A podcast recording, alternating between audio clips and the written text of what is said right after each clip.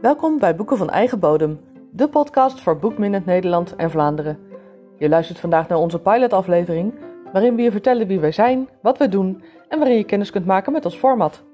Mijn naam is Rianne Wering, ik ben auteur en manuscriptdokter in mijn dagelijkse leven en ik ben vandaag jullie presentator.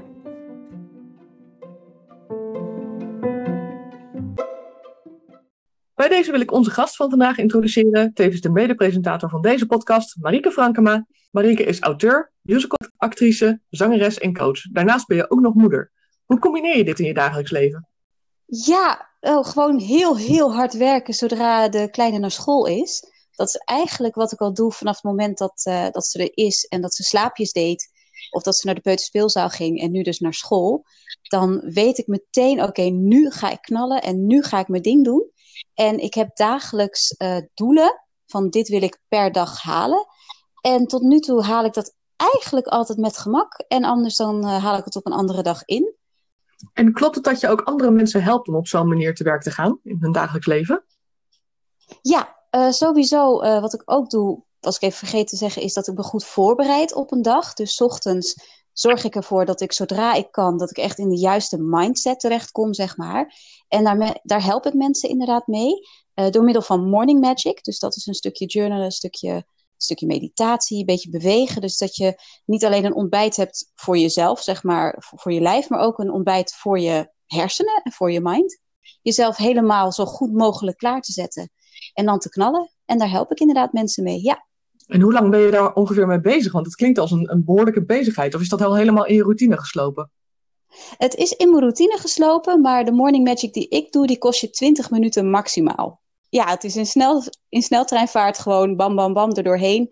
En dan ben je helemaal uh, energized, om het lekker Nederlands te zeggen. En uh, is dat ook iets waar je op dit moment volop aan werkt? Of heb je nog andere projecten die lopen?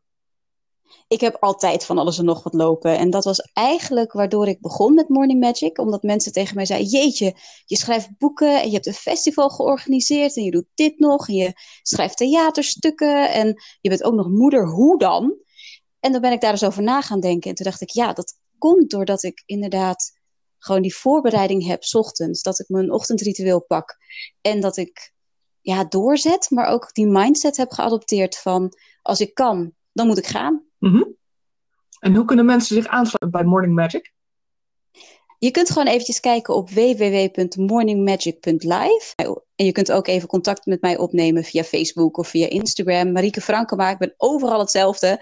En dan uh, kun je gewoon een berichtje sturen. En je bent heel bereikbaar zo te merken. Ja, ik probeer het. Is social media ook iets wat jij veel gebruikt in je werk? Ja, ja. en ik ben het mezelf steeds meer aan het leren. Want uh, het is gewoon wat je tegenwoordig nodig hebt. Je kunt eigenlijk niet meer zonder. Ook voor Nimisa zijn we bezig om dat beter op poten te zetten. En niet meer gewoon hapsnap eens een keertje wat te posten wat je leuk vindt. Maar om daar ook wat meer structuur aan te geven, zeg maar. Dus dat mensen weten, hé, hey, er komt gewoon af en toe nieuws van Nimisa. Het is de moeite waard om te volgen. En dat probeer ik voor mezelf ook. Om dat uh, goed te onderhouden. Mm -hmm. Heeft social media, denk jij, uh, invloed op gehad op de manier waarop jij je werk doet als schrijver?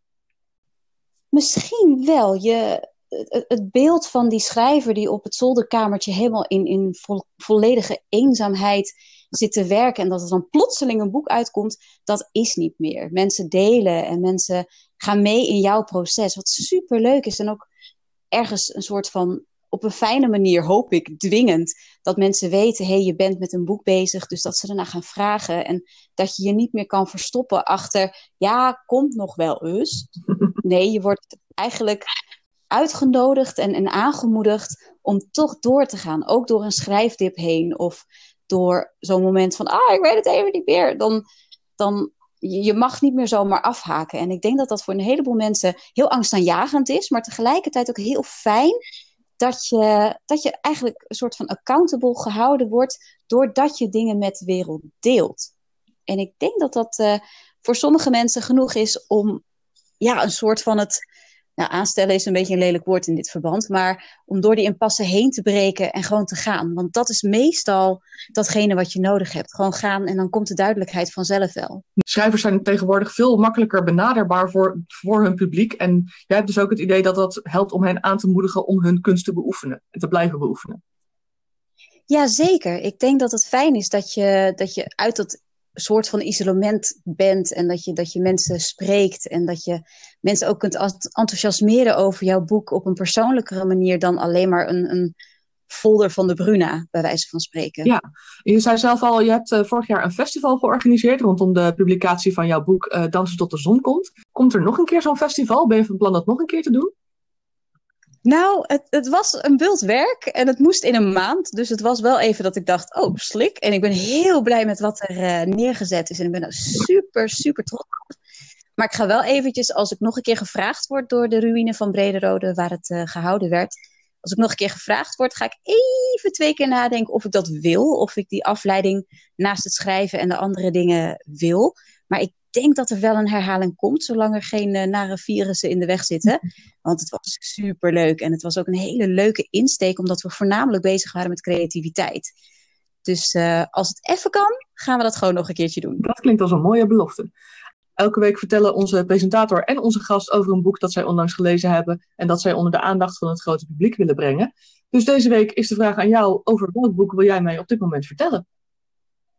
Ik wil graag vertellen eigenlijk over een serie, namelijk The Spirit Animals van Brandon Mull.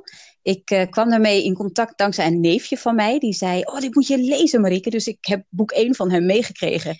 En ik was meteen verslaafd. Het was super leuk. Het is een jeugdboek, dus er zijn wat elementen waarvan je denkt, oh ja, dat is wel heel erg obvious. Er is een soort groot continent, dat heet Eura. En Europa, ja, dat is toch echt wel een hele logische connectie. Maar de verhaallijn is super goed.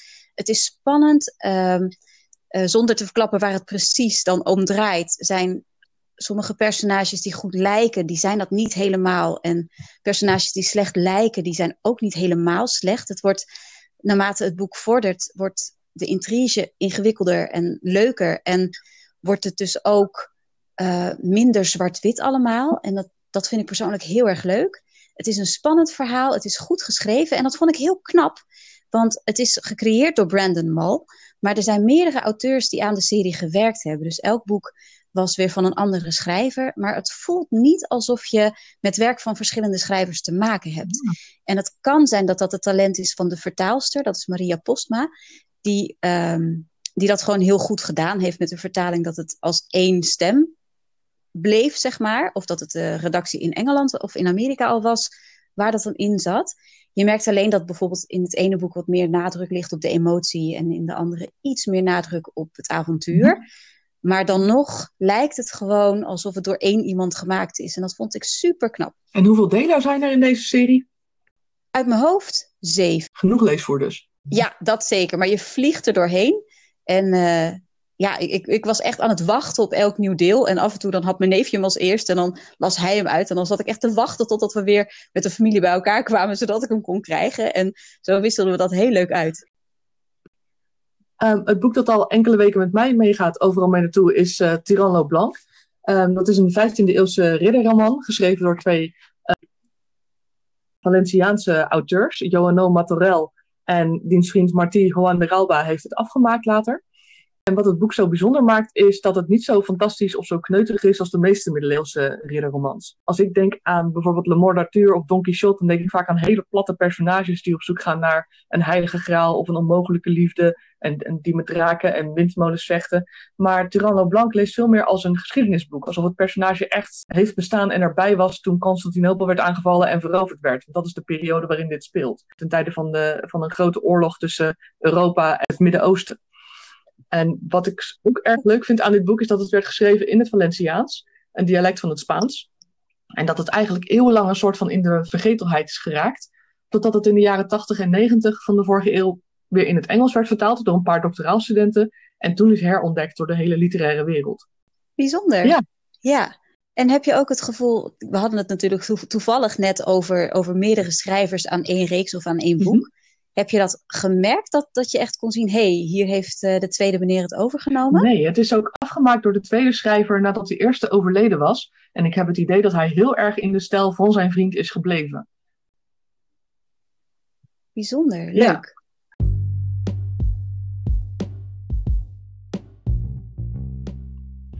Ons volgende onderdeel in deze podcast is het nieuws van de week, waarin we kort nieuwtjes uit de boekenwereld bespreken.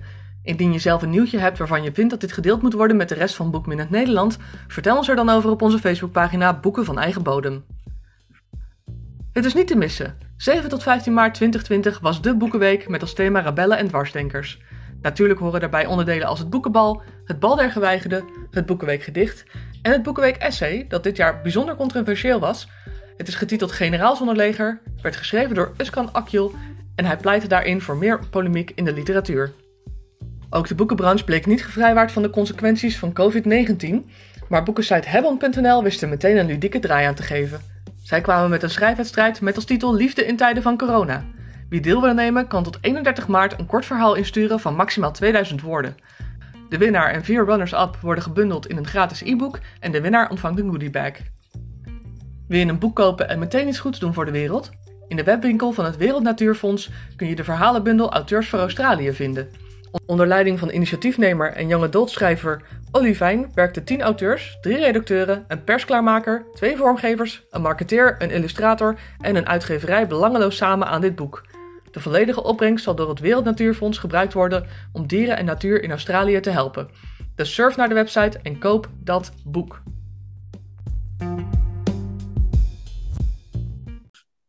In het volgende segment van onze podcast gaan wij een tafeldiscussie houden met onze gast van deze aflevering. En in dit geval willen wij het graag hebben over het waarom van deze podcast. Waarom vonden wij dat boeken van eigen bodem, waarvan wij allebei de presentator zijn, afwisselend, hier moest komen? En ik ga aan Marieke vragen, wat waren jouw gedachten, wat was jouw inspiratie voor deze podcast? Nou, sowieso geniet ik enorm van Engelstalige podcasts over schrijven en over boeken. Ik ben helemaal fan van Writing Excuses met onder meer Brandon Sanderson. En ik miste zoiets in het Nederlands. En ik miste ook een podcast die meer vertelt over uh, de boekenwereld zelf. Ze hebben in Writing Excuses gaat het voornamelijk over de kunst van het schrijven, maar gaat het ook over uitgeven, gaat het soms ook over hoe de dingen ervoor staan in boekenland met e-books versus uh, paperbacks en dat soort dingen. En dat misten we hier. En ik heb het met meerdere mensen ook over podcasts gehad. En het is nooit echt van de grond gekomen. En ik ben eigenlijk heel blij dat we het nu een keertje van de grond gekregen hebben, zeg maar. Want ik denk dat dit heel fijn is voor iedereen die met boeken bezig is in Nederland. Om een centraal punt te hebben om het er eens over te hebben. Dat ben ik volledig met je eens. Er is heel veel uh, community tegenwoordig onder de schrijvers en de uitgevers en de boekenbranche in Nederland op social media. Maar er is niet echt, behalve sommige platforms als bijvoorbeeld Hebban, is er niet echt een centraal punt waar je terecht kan voor de wat minder bekende boekenwereld. Terwijl ook daar heel veel leeft. Er zijn heel veel contacten die met elkaar overleggen over allerlei onderwerpen waarvan je denkt, dit moet naar de rest van die boekenwereld ook gecommuniceerd worden. Maar dat is er niet. En ik denk dat wij wat dat betreft, hoop ik tenminste, een soort van gat in de markt kunnen vinden. Of in elk geval een soort van informatiepunt waar mensen terecht kunnen voor dat soort nieuws en voor dat soort wetenswaardigheden. Zowel schrijvers als uh, lezers, als uitgevers, als boekbinders, alle marges zo'n beetje, dat je die bij elkaar raapt. Ja, inderdaad. Met z'n allen eventjes een stukje verbinding ook. Dat, dat we elkaar kunnen vinden en dat we een platform hebben, inderdaad, met elkaar waar iedereen gewoon bij kan. In dit format, want een podcast over boeken in het Nederlands, ik weet niet of het er al is. Ik heb eerlijk gezegd niet gekeken. Maar dit is in deze vorm, denk ik, nog niet heel wijdverbreid. Nee, er is een, inderdaad een uh, boekenpodcast van de VPRO. Maar nog niet eentje die zeg maar van ground up ontstaan is. En we hebben het er ook heel veel over gehad dat we graag wilden dat andere mensen inspraak hebben in deze, boek, uh, in deze podcast. En daar is de social media natuurlijk ideaal voor.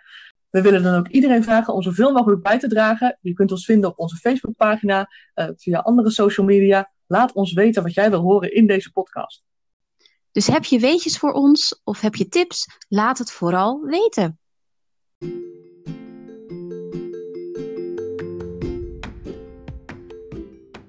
Als je dit leuk vond, geef ons dan een like op onze Facebookpagina Boeken van Eigen Bodem. Daar kun je ook ideeën voor de volgende aflevering pitchen en ons natuurlijk feedback geven over deze en volgende afleveringen.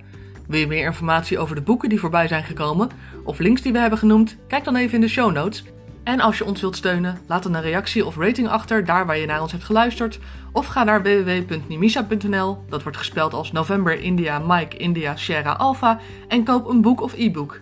Dankjewel en tot de volgende week!